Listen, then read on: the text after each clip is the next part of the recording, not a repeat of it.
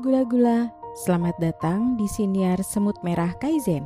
Siniar yang memuat segala hal tentang kepenulisan dan literasi. Di bulan Juli ini, setiap hari kita akan berbagi cerita sosok inspiratif dan catatan dari para semut dusun non-fiksi. Selamat menyimak.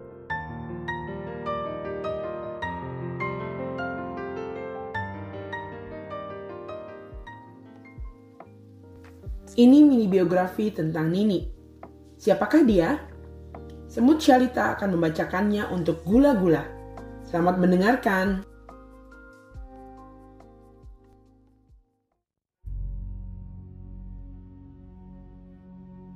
Pagi itu, ibu menelpon dengan suara panik dan resah. Nini batuk sudah berhari-hari.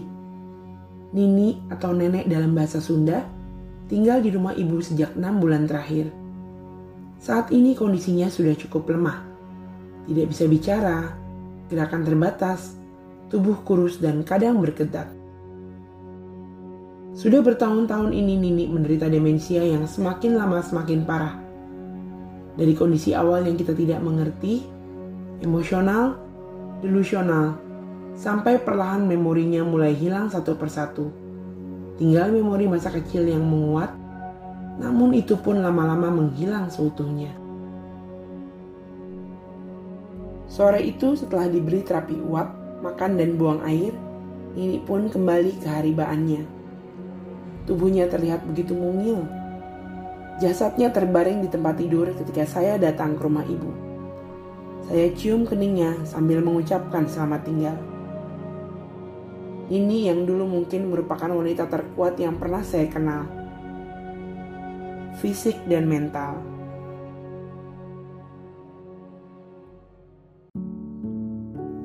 Garut, Jawa Barat, tahun 1928. Komariah Yusuf, nama lengkap Nini, lahir.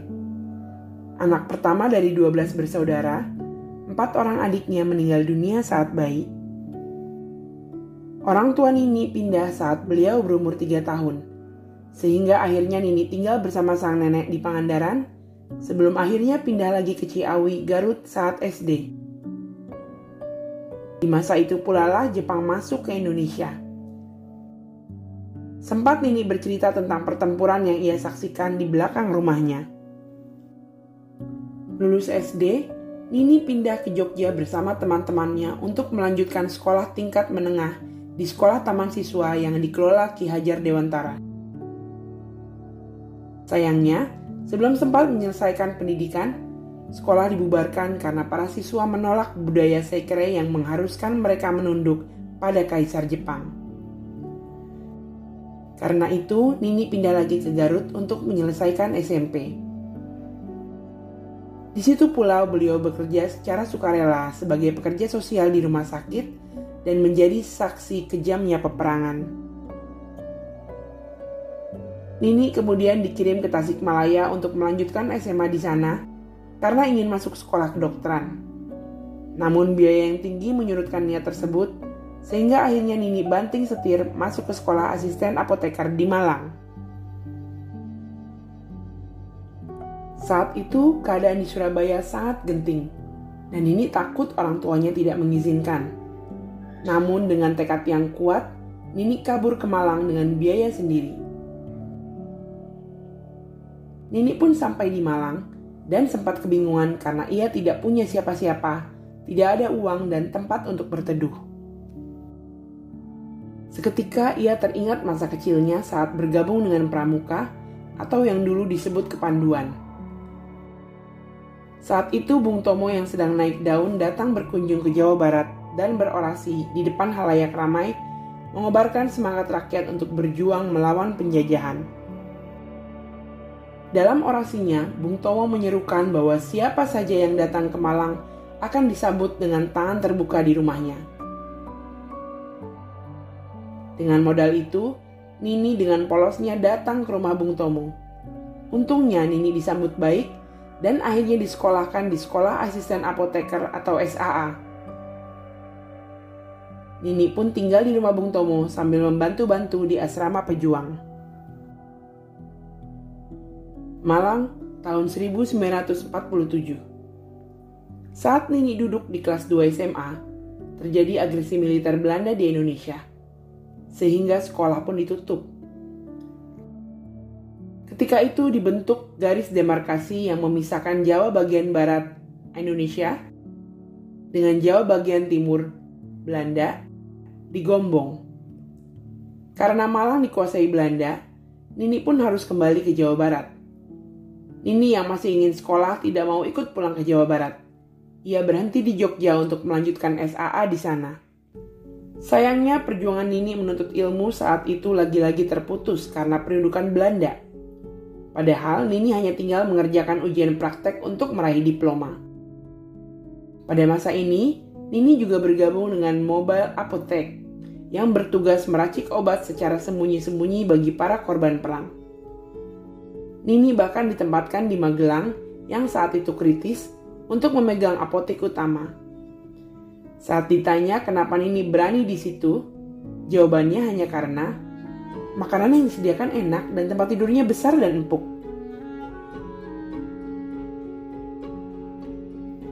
Yogyakarta tahun 1949 Orang tua Nini mencari Nini melalui PMI dan berhasil membawanya pulang ke Bandung. Di Bandung, Nini bekerja di Rumah Sakit Hasan Sadikin. Karena tidak memiliki diploma Belanda, Nini tidak diakui sebagai asisten apoteker sehingga untuk bekerja di situ Nini tidak digaji. Namun ia minta diajari bahasa Belanda. Ia juga bekerja sambilan di beberapa apotek milik para pengusaha Tionghoa. Dengan semua penghasilan itu, Nini menjadi tulang punggung keluarga dan berhasil membiayai adik-adiknya hidup dan sekolah. Pada akhirnya Nini menikah dengan Aki atau kakek dalam bahasa Sunda yang karakternya sangat berbeda dengan Nini. Aki adalah seorang seniman yang lembut hati. Dengan kekerasan hatinya, Nini berhasil membujuk Aki untuk menempuh pendidikan di sekolah inspektur polisi di Yogyakarta demi masa depan yang cerah. Setelah Aki lulus sekolah, mereka pun menikah dan memulai kehidupan berkeluarga.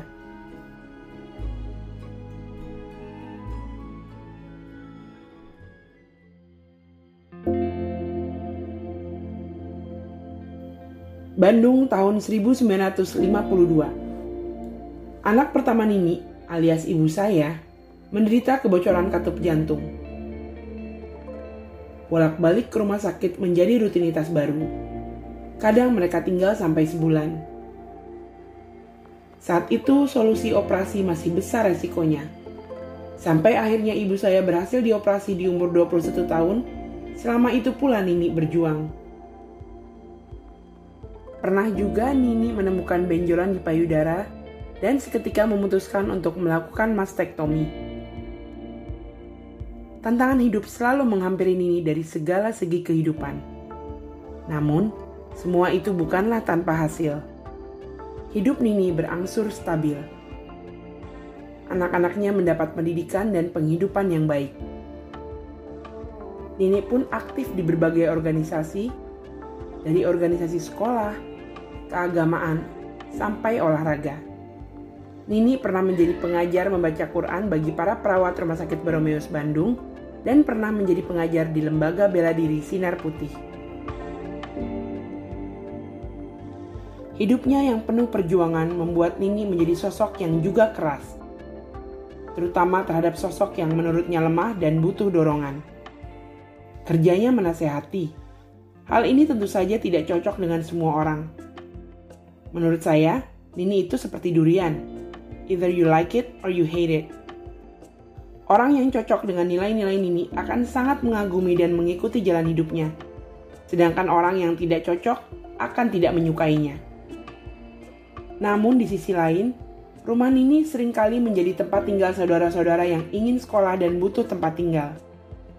Nini juga menyekolahkan anak-anak asisten rumah tangganya sampai menjadi orang ini benar-benar sadar akan pentingnya pendidikan.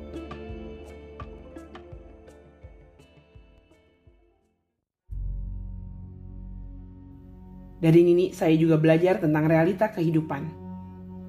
Selama saya tinggal di rumah Nini di masa akhir kuliah, Nini selalu bercerita tentang tata letak rumahnya yang telah disiapkan untuk mempermudah proses pemandian jenazah ketika meninggal nanti.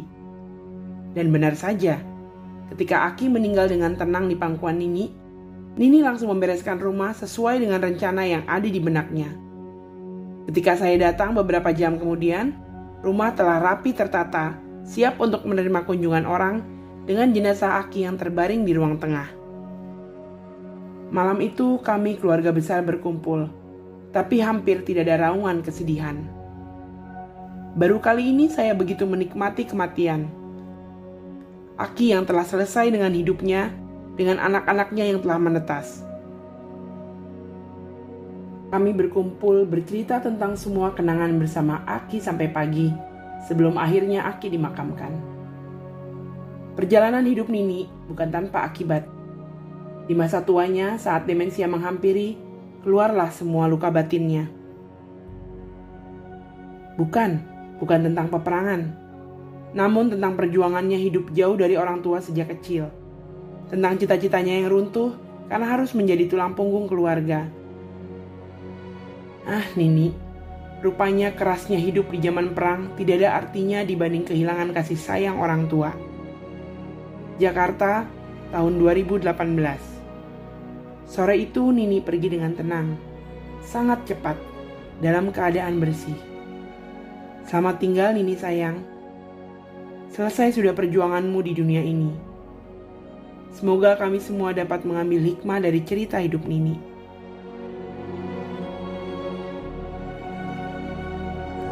Demikian cerita inspiratif hari ini. Sampai jumpa esok hari dengan cerita inspiratif yang lain. Salam literasi.